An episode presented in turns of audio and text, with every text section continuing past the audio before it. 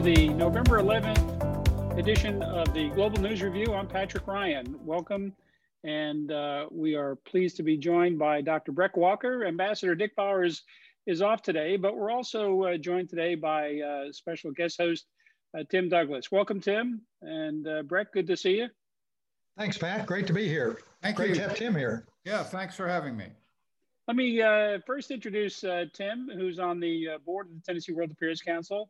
Uh, he's our uh, pinch hitter today. Uh, Tim Douglas is a native Nashvillian who serves as regional director of private banking for First Bank. His education included an MA in international economics from the Patterson School of Diplomacy and International Commerce at the University of Kentucky, along with many other educational scholarly accomplishments. He also uh, has an extensive resume in banking, finance, and building businesses in New York, Japan, and Nashville. Too much to mention here, but you can find out uh, more about Tim in his bio on our program page at tnwac.org. Uh, Tim has been married for over 40 years. He has uh, three married children, and he's proud to say two grandchildren and one on the way. Uh, they live in uh, Seattle, Los Angeles, and Nashville. And Breck, thank you for uh, bringing uh, Tim into the fold here today.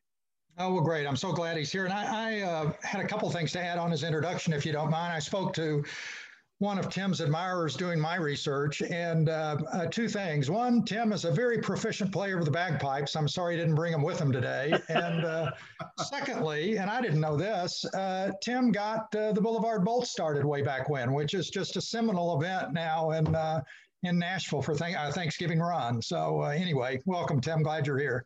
Well, thanks, Breck, and I am very proud of the Boulevard Bolt and having founded that. And I'm not so proud of my bagpipes, but you know, you can't you can't tell a, a good bagpiper from a bad bag, bagpiper. I need to take that up then. Thank you. All right. Uh, well, uh, Tim, Tim, we're glad to uh, to have you here. And uh, I think we're going to uh, jump right into our, uh, our quiz question. Um, uh, Breck, why don't you uh, introduce us to the question of the week? Great, thanks, Pat. Let me remind everyone that you can receive the TNWAC What in the World weekly quiz by subscribing to our email list on the tnwac.org website. And today's question, as uh, as is usual, comes from the from comes from that weekly quiz, and it is a question drawn from the uh, U.S. Institute of uh, Peace. And the question is: Armed conflict in Myanmar's Rakhine state between the Arakan army and the Tatmadaw, the National Army, has escalated sharply in the past two years. This development has been largely eclipsed, however, by the continuing international focus on the human rights crisis of this Muslim minority? And the answers are A, Rohingya, B, Peshmerga, C, Tigray or Tigrayan, and D, Kutupalong. And we'll have the answer at the end of the program. Thanks, Pat. Well done. Thanks, uh, Breck. Um, yeah, we we appreciate the uh, work of the U.S. Institute of Peace and are always happy to uh, to talk with them about things uh, going on in the world. Um, let's uh, look at our topics for today. Normally, Ambassador Bowers is our our MC for for the the lead in here, but I'll I'll take the lead. today, we're going to talk about the the global reaction to President-elect Biden.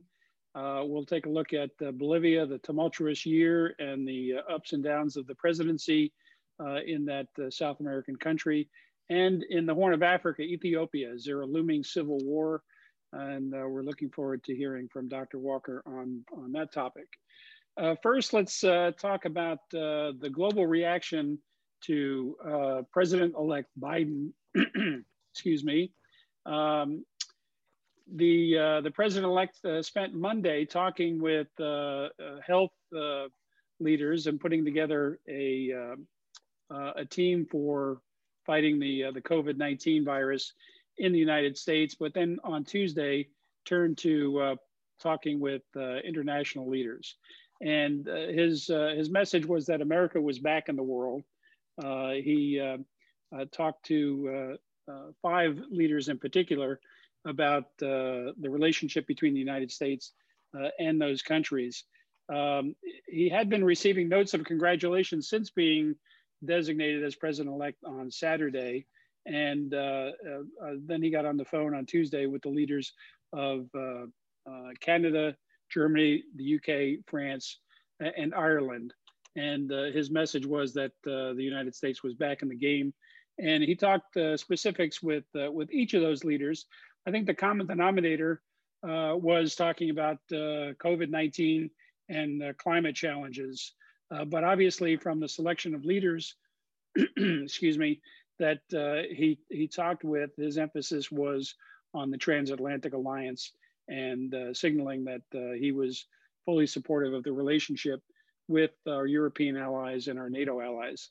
Uh, with uh, Canadian Prime Minister Justin Trudeau, he talked about climate change and COVID and and the tackling of relations the challenges and opportunities facing uh, our two countries. The uh, phone call with British Prime Minister Boris Johnson was probably a little more interesting because um, uh, President-elect Biden is on the record as uh, putting down a marker with the United Kingdom that if they change the conditions of Brexit, that would uh, make it more difficult for uh, Northern Ireland and the Republic of Ireland to maintain the open border that the uh, US UK trade agreement uh, could be um, held up as, as a result. But the two of them uh, talked about climate change. Uh, um, Prime Minister Johnson uh, invited the president to the COVID um, conference that's going to be held in Edinburgh next year, late next year. And uh, they, they seem to have had a, a warm conversation.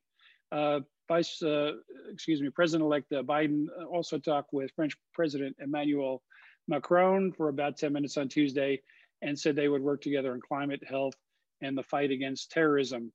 Uh, Pres uh, Vice President-elect Biden conveyed his interest in reinvigorating the bilateral and transatlantic ties, including through NATO and the EU. And uh, uh, they also expressed their readiness to work together on global challenges such as uh, security and development in Africa, the conflict in U Ukraine and Syria, and the Iranian nuclear program. France, uh, obviously, as one of the partners to the Joint Comprehensive Plan of Action or the uh, so called Iranian nuclear deal. Uh, our European allies are, and uh, Russia and China remain in the deal. The United States uh, withdrew during the, the Trump administration. So that's something that will be on the diplomatic table coming, coming up. Uh, President-elect uh, Biden also spoke with uh, German Chancellor Angela Merkel. Uh, he expressed uh, desires to continue to work closely with our allies in, in Germany, and they both acknowledged transatlantic cooperation as a priority.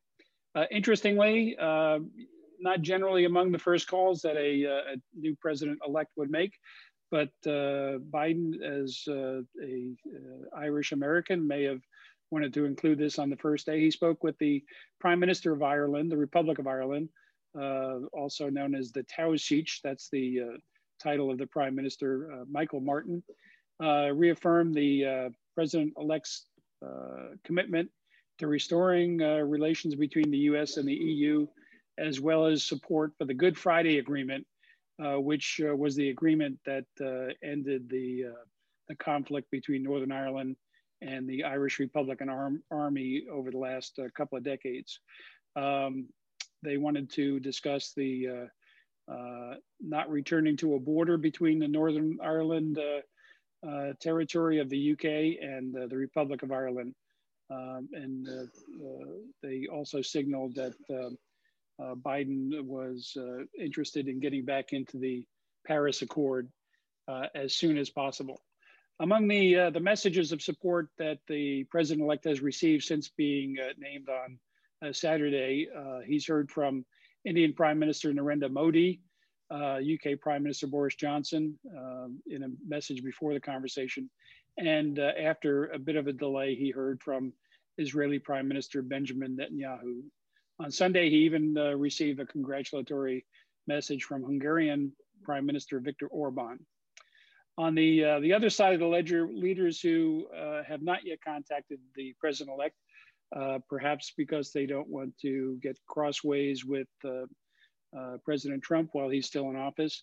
Uh, President Xi Jinping of China has avoided getting in, in the crosshairs of the any contentious issues between the president-elect and, and President Trump. Mexican President Andre Manuel Lopez Obrador uh, has not yet uh, contacted the president-elect. Uh, he's been known for carefully avoiding getting crossways with with President Trump, and he has his own history of challenging election results to to consider. Uh, Russian President Vladimir Putin has declined to congratulate Biden as well. Uh, and he, uh, the, the Kremlin has made it known that they're concerned about the legal challenges to the election.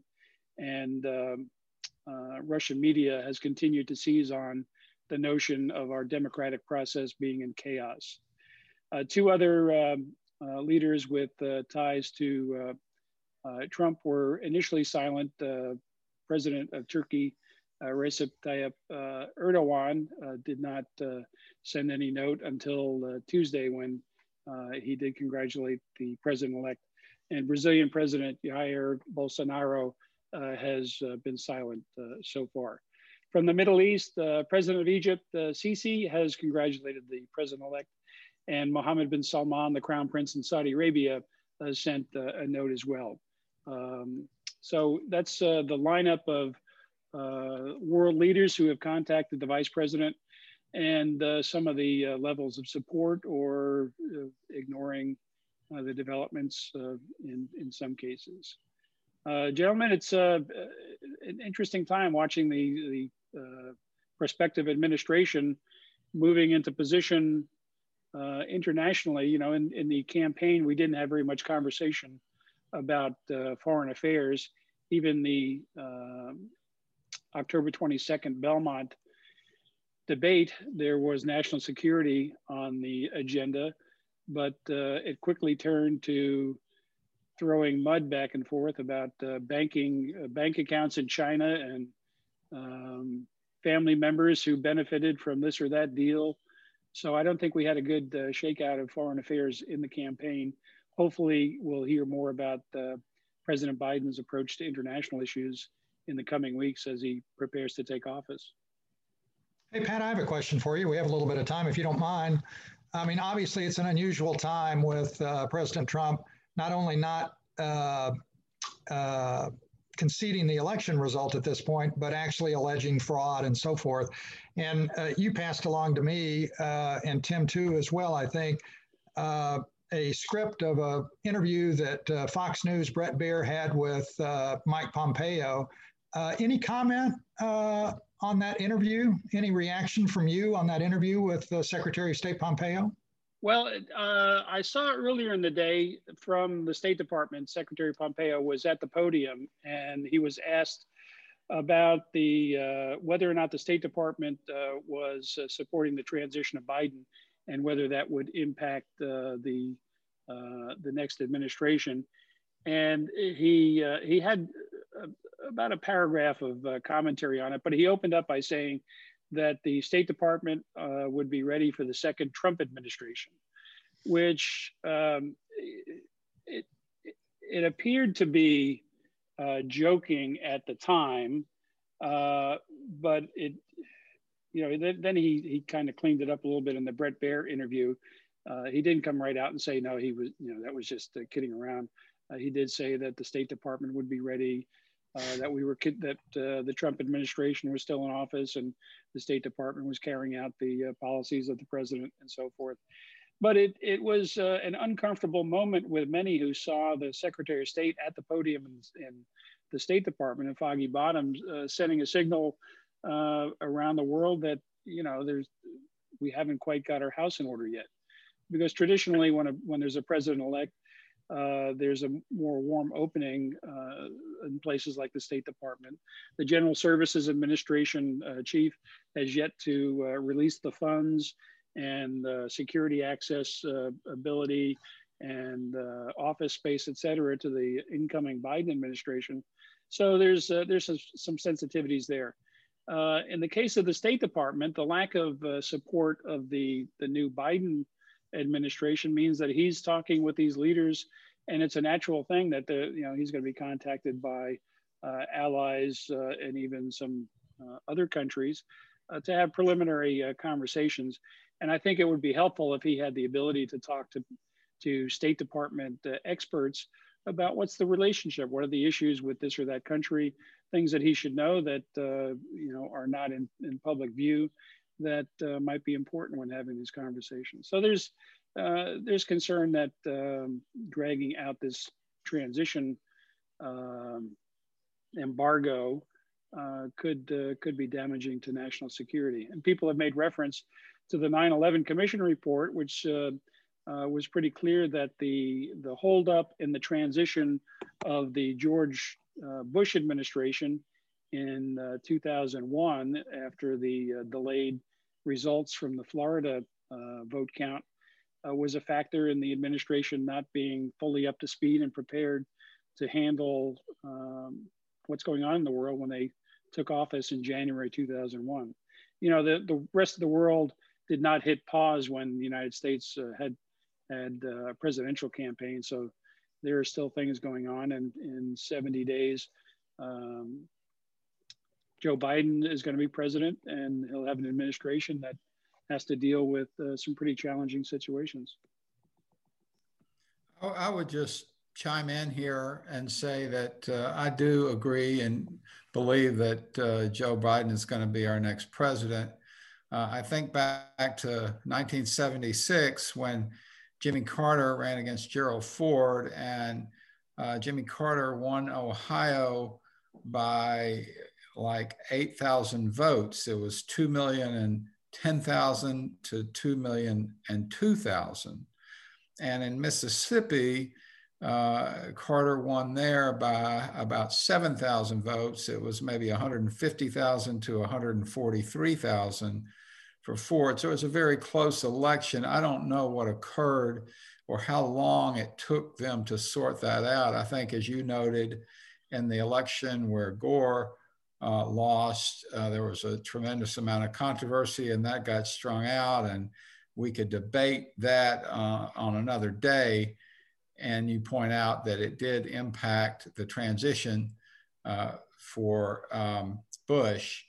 Um, I think that uh, that that Trump believes that uh, you've got several states where it's very close within 10,000 votes or so that while he's behind by 5 million votes, he still thinks, I believe he thinks, that uh, if the recount, which they announced earlier today that they're going to do in Georgia, um, those types of things, you know, there's maybe, he thinks maybe a 25% chance he could win.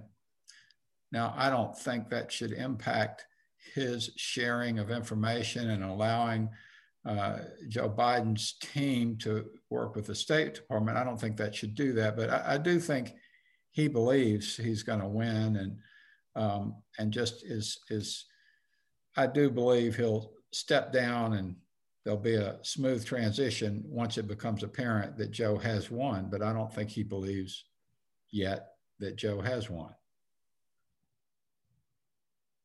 Yeah, I'll uh, I'll, I'll look forward to having the closure on this whole vote counting and recounting, uh, et cetera, electoral college uh, business in the rearview mirror.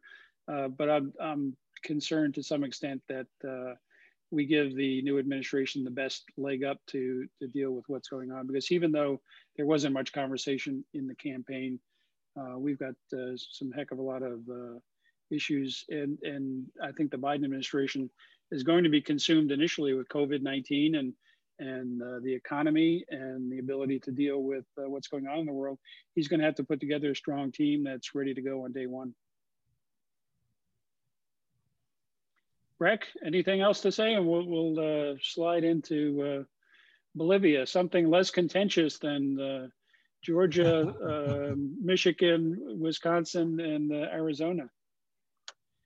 Well, um, let's uh, let's jump into uh, talking about Bolivia, and uh, Tim uh, is with us today to talk about the, the, tumultuous presidency uh, there and uh, what's been happening. Tim, the, the floor is yours. All right. Uh, thanks, Pat, and thanks for having me as a guest on today's run of show. Uh, uh, it is interesting what's happening there and even comparing it to what's happening here. But uh, I want to take just a little time to talk about the current state of affairs of the presidency in Bolivia. Uh, the ex president, Evo Morales, has just come back to the country this past Monday, two days ago. And he's come back to a triumphant homecoming, which raises questions and concern about uh, the political future there. Morales will be the president of the MAS MAS party, which stands for Movement for Socialism, while his former political ally, Luis Acre, serves as president of the country. Both men are avowed socialists, but only one of them can be president. And so they're in a little bit of a state of flux there. Um, so let, let me provide a little background. Uh, Evo Morales uh, ran for president in 2002 and he finished second. Uh, but between 2002 and 2005, there was internal conflict, economic stress, a couple of other interim presidents, and he became president in 2005, winning over 50% of the vote. He was then and he remains very popular to some extent because he gave more power to the indigenous majority. Uh, the company or sorry, the country adopted a new constitution in 2009. And Morales won another term later that year, and his party, the MAS party, won two thirds majority in Congress. So they swept the elections in 2009. And uh, the, the, while the Constitution allows the president in Bolivia only two terms, he was allowed a third term in 2014 because the Supreme Court there ruled that his first term did not count since it was, uh, they overruled the Constitution um, and just said that the first term was under the prior Constitution. So his first term, 2005 to 2009, was under the prior constitution, they did not count that. And then in 2019, through a series of political moves, the Supreme Court overruled the Constitution. They scrapped term limits and they allowed Morales to run for a fourth term. And in 2019, in the election, uh, while it appeared as though he was winning the election, um, there were allegations that he rigged the vote. He was forced to resign. And the vote count and the process, they were heavily scrutinized. Most people felt the count was not accurate. So he was forced to leave the country. He was granted asylum in Mexico. And Jeanine Áñez was declared acting president of Bolivia. However, the MAS party retained a majority in Congress New elections were called for this past May, but due to COVID, the election was put off and it was finally held about three, four weeks ago, October 18th. In the new elections, there was record turnout. 90% of the people voted almost. And the MAS party received 55% of the votes. And Morales was uh, actually, he had gotten asylum in Mexico. He was at this point, he's in Argentina. And the winner of the election was Luis Arce. He was elected the new president of Bolivia on October 18th. Now, Arce is considered a left wing economist, and he plans to restore relations with Cuba and Venezuela. Um, but he faces many problems. Uh, Bolivia has the fifth highest COVID death rate in the world. Their GDP is forecast to drop more than 10% this year, and unemployment is as high as 30% in many key industries such as construction. And uh, worst of all, Bolivia is the second poorest country in South America. Luis Acre is, seems to be hedging his bets as president by saying that he wants to be a good neighbor to Brazil and its far right president, Bolsonaro. Uh, but Evo Morales seems to be the heart and soul of the MAS party and the country. Upon arriving, arriving back in the country on Monday, he's making his way across and has a large entourage, a lot of support. So all of this is going to play out his role, his relationship with the new president, and the politics is going to be interesting to watch as events unfold over the next few weeks and months. What makes it so difficult to forecast is the history of Bolivia, which isn't too dissimilar from the history of the rest of the South American and Central American countries generally. And if you trace the political history of Bolivia, there have been coups, counter coups, caretaker governments, military governments, and coalitions built by presidents who achieved less than 25% of the popular vote, all governments which have been inherently unstable. Bolivia is only a country of only about 11 million people. It's about one and a half, 1.6 times the size of Texas, and it's located in the center of South America near the west coast. It was part of the Incan Empire, and the Spanish language is spoken along with perhaps 35 indigenous dialects. Um, the, and that's part of the attraction to Evo Morales. He's one of the indigenous. Um, the country was formed in 1825, named for Venezuela's Simon Bolivar, and over time it's lost territory to Chile, on the coast and to Paraguay on the internal part of the continent. And in the mix of all the governments, again, as you might expect in South America, guess what? The United States, we engineered a coup there in 1971, replaced the socialist government with a military dictatorship. And the president who was installed, he was ousted in 1978, so forth and so on. But he, Hugo Suarez came back in 1997 to rule as president until 2001. So, all that is to say that it sounds like we're in for a repeat of history. It, it's hard to rule out a new government to replace a recently elected Luis Acre, and it's hard to know what role the former three time president Evo Morales will play, and if he'll step in and become president for a fourth time. And while the election results of 2019 were uncertain and felt many people felt rigged, most people believe that Morales did win a majority of the vote, which would have made him president for the fourth time. The real question was whether or not he had won by more than 10%, which would have been a requirement had he not uh, to have a runoff. So it looks like we're in for a socialist government in Bolivia for some time with either Luis Acre or Evo Morales. But with the economic, political, and human disaster we've been having and have currently in Venezuela, and with Bolivia likely to continue following these policies, all bets are off. And this is going on right now as we sit here today, and will be interesting to watch between now and the end of the year.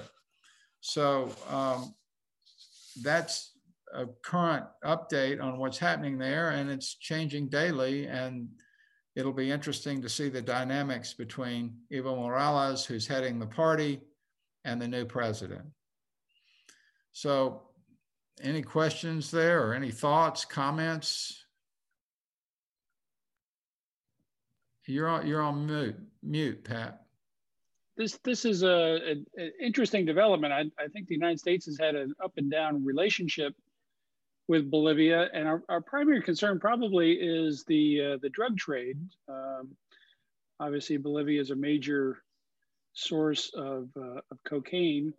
And it seems to be out of the news uh, for much of the, the recent past. But uh, I know we've had um, spotty relations with, with the government there, especially after Evo Morales took office a couple of years ago. Tim, what, what's your thought on, on the relationship with the United States?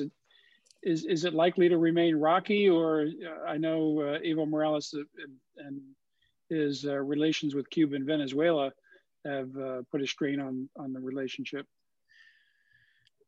Yeah, you know, Pat, I I think so. I think it will remain rocky, principally because of the socialist government and their policies and uh, their lack of uh, uh, coming down on uh, the coca producers um, and uh, I think the, the drug trade is is a is a problem um, I, I, you know, I don't know Joe Biden's uh, position on on all of that, but it's it's not you know one of your top tier countries. It's the relationship is less important, for example, than that uh, with Brazil. Um, but you know, with Trump, he seems to have taken a standoff approach to to most everything. Uh, but I, uh, I, I do uh, struggle to understand uh, why uh, these countries are constantly uh, ruled or, or run by, by the socialists. I think it sounds good, but I believe in the capitalistic system and that it provides the best way of life.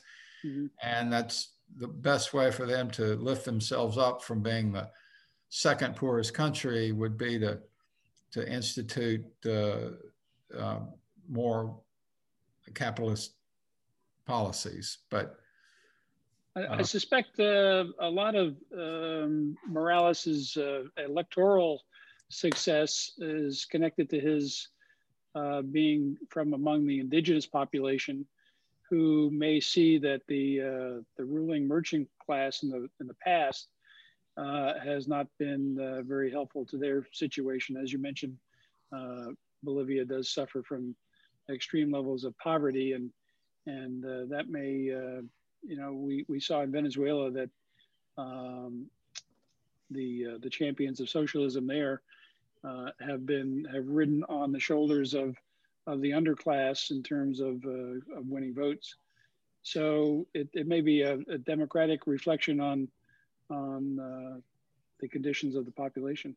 Well, that's true, and I think a lot. And, and in the past, there have been revolutions there that have been instigated by you know, the poor treatment of the workers. Uh, it has a big mining uh, uh, business, mining silver and uh, other minerals, and uh, they've not treated those people well. Um, and, and as I say, that's caused revolutions in the past. And like you say, there are something like 35 languages spoken there. So it's a very, it's a hodgepodge of different peoples and um, so it's a, it's a tough tough situation. So.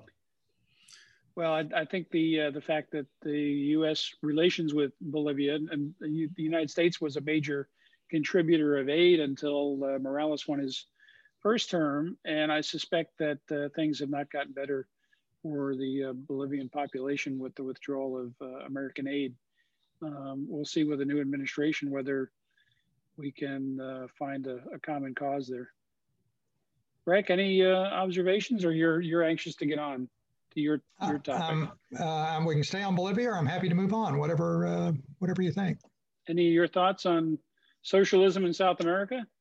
Well, I was going to ask him more about uh, the root reasons for the support of Morales and the MAS party, but I think we've covered that, and and good points all the way around.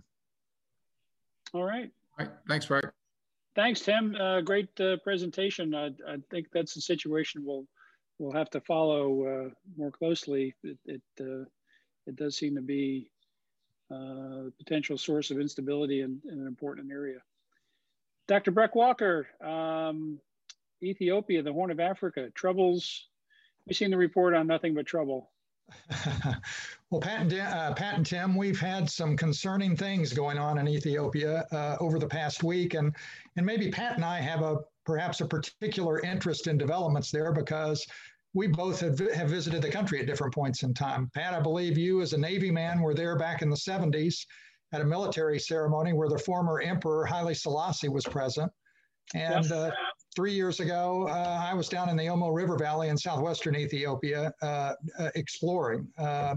Uh, so uh, we have a particular interest in what's going on there. Um, Ethiopia is the second most popular, most populous country in Africa after Nigeria. The population in Ethiopia is about 115 million, and almost half that population is under the age of 15.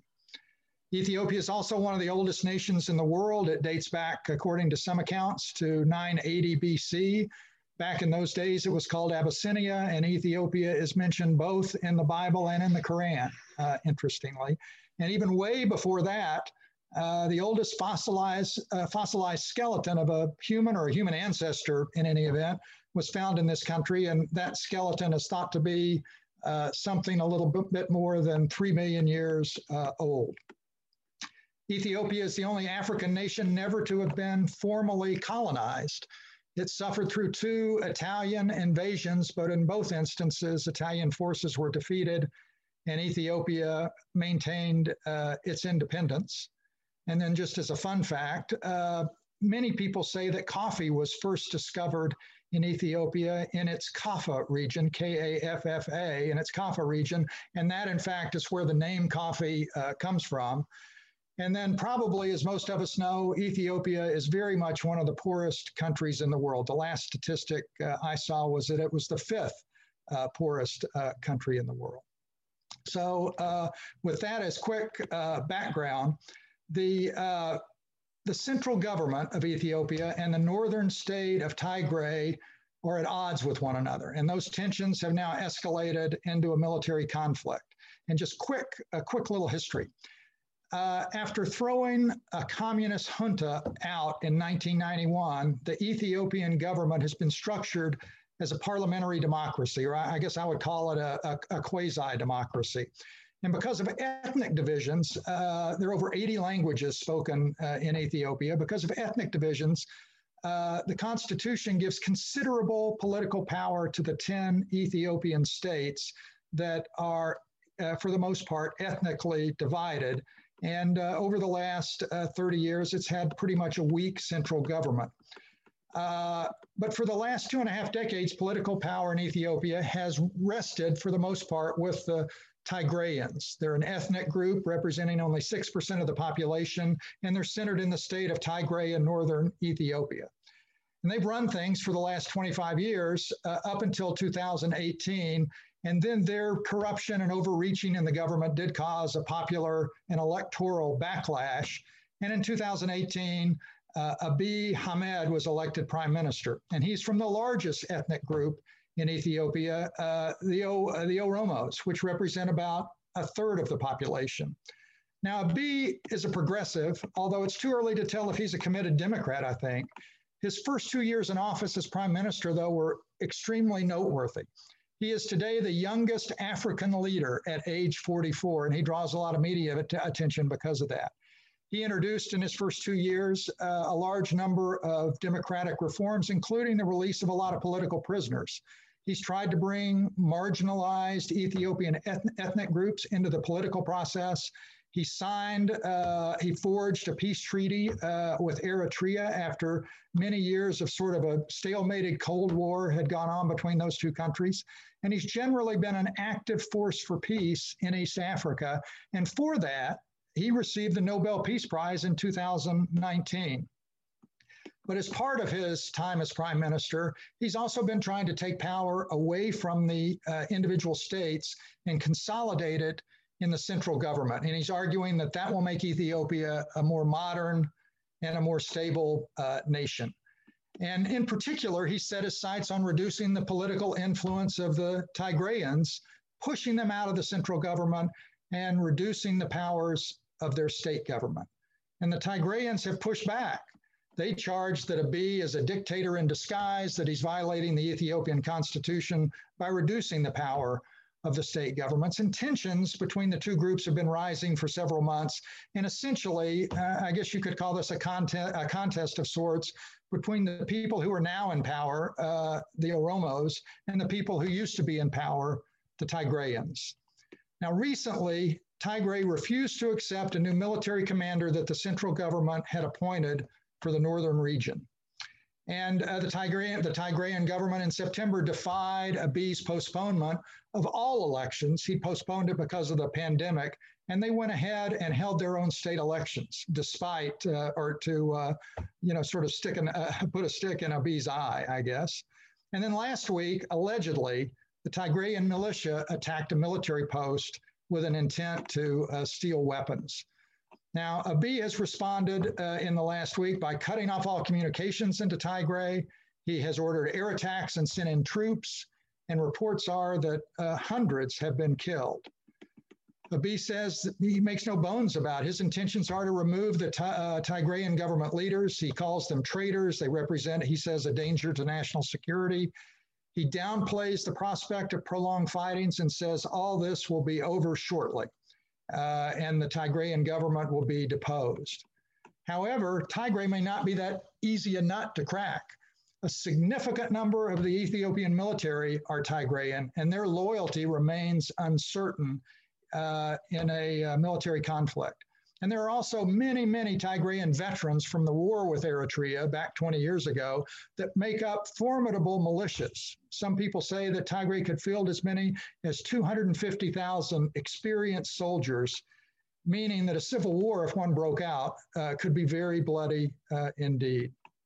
Now, the prospect of civil war is sufficiently high that the United Nations, the African Union, and the United States have all sent diplomats to the region to try and convince Abiy to back off, to cease, hosti- to cease hostilities, uh, and negotiate. And so far, neither side seems to be interested in talking. And Abiy again says this is all going to be over uh, shortly.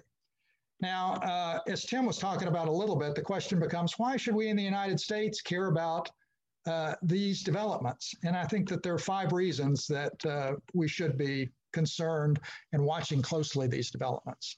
The first is a civil war, of course, would create a humanitarian crisis in an area where life is already precarious and famine, for example, is an ever present possibility. Secondly, a civil war would also create a flow of refugees out of Ethiopia that might be destabilizing to Ethiopia's neighbors, such as the Sudan or Somalia or Kenya, uh, and look at what happened to Europe when the refugee crisis uh, coming out of the Middle East uh, hit. It has created a huge number of political problems and arguably is changing the political context of many governments in Europe uh, because of popular outcry against the immigration that has resulted from these refugee flows. Thirdly, a civil war might develop into a wider war involving more people than Ethiopia with uncertain consequences. Eritrea has no love lost for the Tigrayans and might intervene on the side of Abiy at some point, and who knows where that might lead.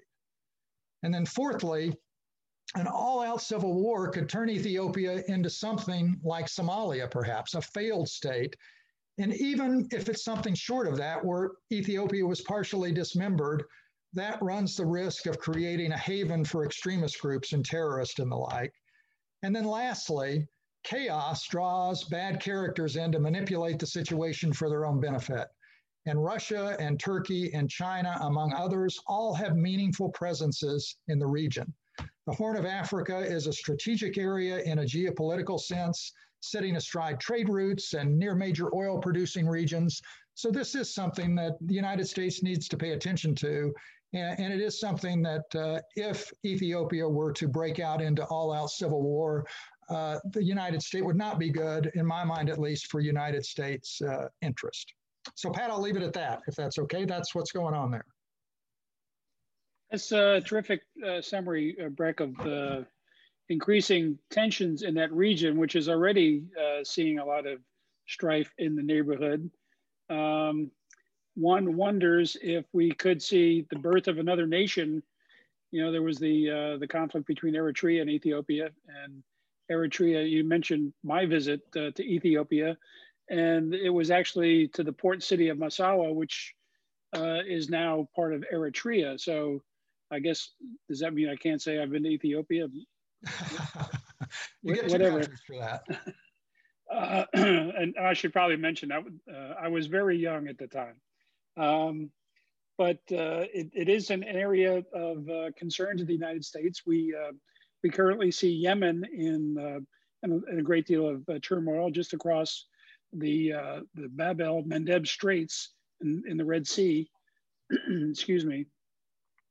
So we have our eye on the region. There's a U.S. presence in Djibouti, which is the tiny little French colony, former French colony, uh, hugging the coast of the Red Sea there, up, up against Ethiopia and uh, Tigray and Eritrea. So, so this is a complicated uh, neighborhood. And as you say, you know, a problem in one country uh, can quickly move into another country. Uh, we've also talked here in the news review in, in recent weeks about the GERD, the Great the Grand Ethiopian Renaissance Dam, uh, which is uh, damming up the uh, headwaters of the Nile River, which Egypt thinks is an existential threat to its existence. And if you've ever flown over Egypt, you see nothing but sand. And then you pass over the Nile uh, River, and on either side for about 10 miles, there's life and the rest of Egypt is uh, subject to arid conditions. So Ethiopia is in a contentious situation uh, already with uh, with one neighbor, and it could easily extend to others. So I, I think you've you've laid out um, a very important case of uh, a situation we need to keep our eyes on.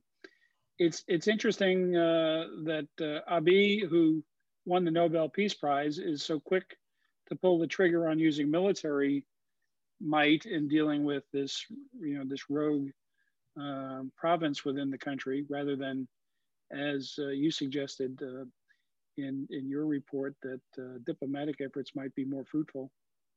You know, the it's interesting. I'm I'm fascinated by this. We talked a little bit about it uh, last time, but.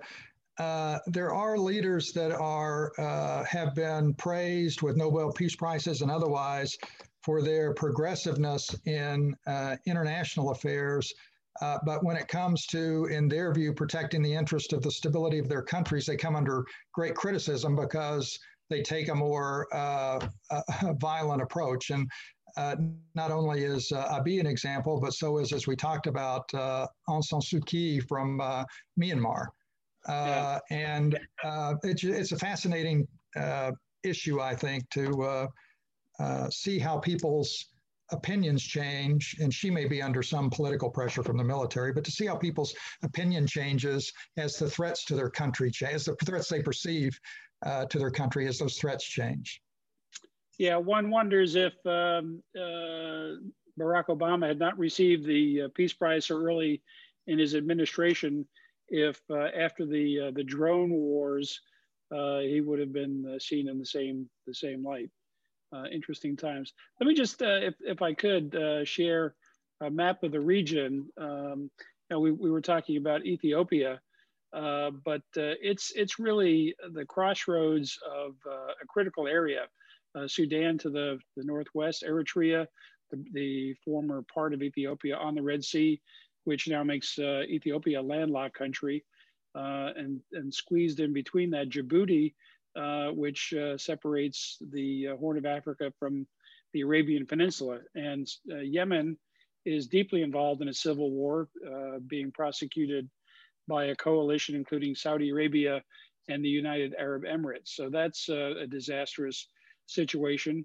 Somalia is still um, dealing with its status as a, a failed state. terrorism is a continuing concern that extends into Kenya, which is just south of uh, Ethiopia. Uh, so really, this this area is not much discussed in the news, uh, but certainly of interest to U.S. Uh, interest as we look at at uh, what's going on in that whole region. It's uh, central to so many potential conflicts. I, I did um, did a quick look up after you said you were going to talk about Tigray, and it is a an, an oil, um, a shale oil and mineral uh, rich uh, gold, copper, silver, etc. So I suspect Addis Ababa, um, Ethiopia, uh, they don't want to see Tigray break off and become another Eritrea. I'm sure that's right. Tim, any comments from you? I really don't have any. I, I don't. Uh, I don't.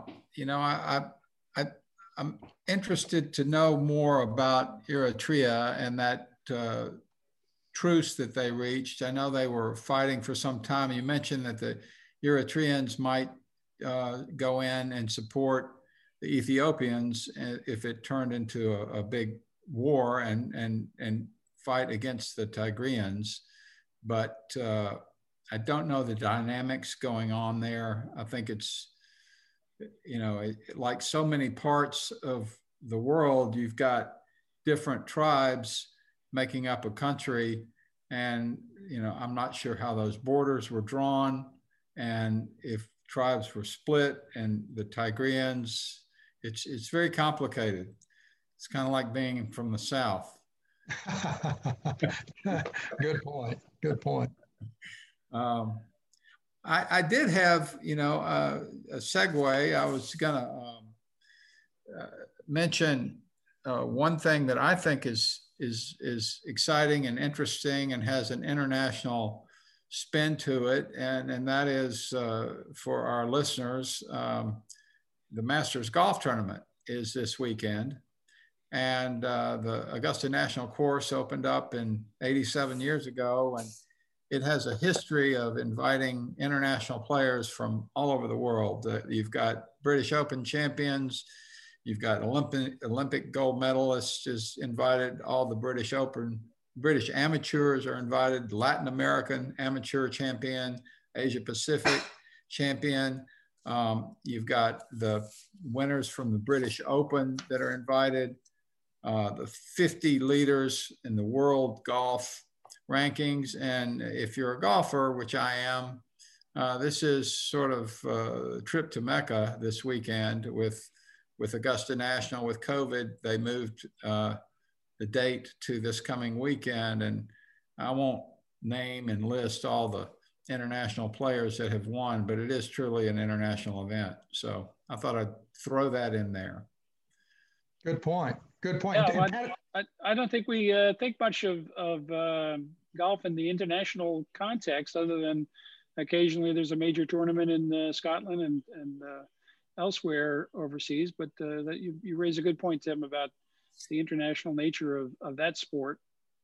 Uh, well, you know, you, have got just to throw out some names that have won the Masters: Sergio Garcia, uh, from Spain and Danny Willett from England recently, Adam Scott from Australia, Charles Schwartzel from South Africa, Angel, Angel Cabrera from Argentina, uh, Mike Weir from Canada, Gary Player, obviously from South Africa. There's a long list. Of, and if you watch it, uh, there'll be a, a, Japanese player and there'll be the, the, all of the Japanese press will su- surround him. And So it's uh, it does they they make a strong effort to make it an international event. The selections committee has in fact at its discretion the ability to invite international players not otherwise qualified.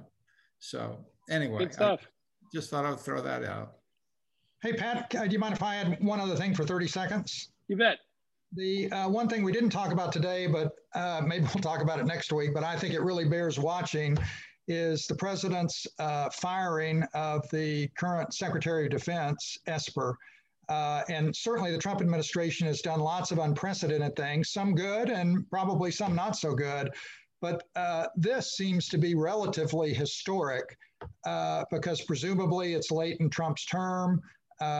Uh, the it, it, has precipitated the resignations of some senior uh, Department of Defense people, uh, people that have gone into those slots. I think everybody recognized from CNN to Fox News that these are uh, people that lackeys may be too strong a term, but uh, devout supporters of the president and not necessarily qualified for those positions. And we mentioned national security in the very, very early going. But I think this is something that's very concerning. Uh, I think it's concerning to a lot of people on all sides of the political issue, and it bears watching. for sure. You, you raise a good point, and uh, maybe we'll take that uh, up next week. And I think there could be uh, more complexity to that uh, whole story as the news is reporting that CIA Director Gina Haspel is is among the potential targets for uh, being shown the door. And in the midst of a transition with uh, you know 10 weeks left before inauguration day, uh, to see senior uh, officials, cabinet officials, and other senior uh, officials in the Defense Department moved out and uh, loyalists moved in, it, it does uh, raise some concerns. So we'll take a look at that next week. Uh, good call, Breck. I'll mention that we've talked here in the news review about the situation between Azerbaijan and Armenia in Nagorno-Karabakh. And it was reported yesterday that there has been a truce. Russian peacekeepers are on the ground in Nagorno-Karabakh and our, uh, Azerbaijan has been given the territory that they uh, have taken in the recent conflict. So we'll uh, we'll we'll probably talk about the uh, situation there between Russia and Turkey uh, because that's a potential uh, hotspot as well. So a lot going on in the world, from Bolivia to the Horn of Africa to Nagorno-Karabakh in the Caucasus, and we will try to keep everybody up to date. Breck, let's jump into our quiz question and uh, give everybody the uh, the answer here. The answer to uh, which Muslim group has uh, generated a lot of international focus because of a human rights crisis involving them, and the answer is I. Uh, sorry, I A. The answer is A. Rohingya uh, on that. And Pat, let me just say too that the next time Tim's on. I would really like for him to bring his bagpipes and maybe do something on it. So I look forward to that. I don't think you want to hear that. Uh, maybe well, maybe we maybe we can get him to read the quiz question and, and we'll give him some of those Romanian names to, to pronounce. That'd be great. Pat, thanks for having me. Breck, thank you so much. Enjoyed it. It was great fun. Thanks. Jim, thanks for coming. Thanks for uh, spending the time to to uh, prepare to talk about uh, Bolivia and, and uh, be with us today. And thank you for your service to the board of the Tennessee World Affairs Council. It's greatly appreciated and uh, we, we, look forward to uh, seeing you uh, back on here uh, on the Global News Review. Um, right. Thanks, fellas. Thanks See you so next much. week. Thank you. Bye bye.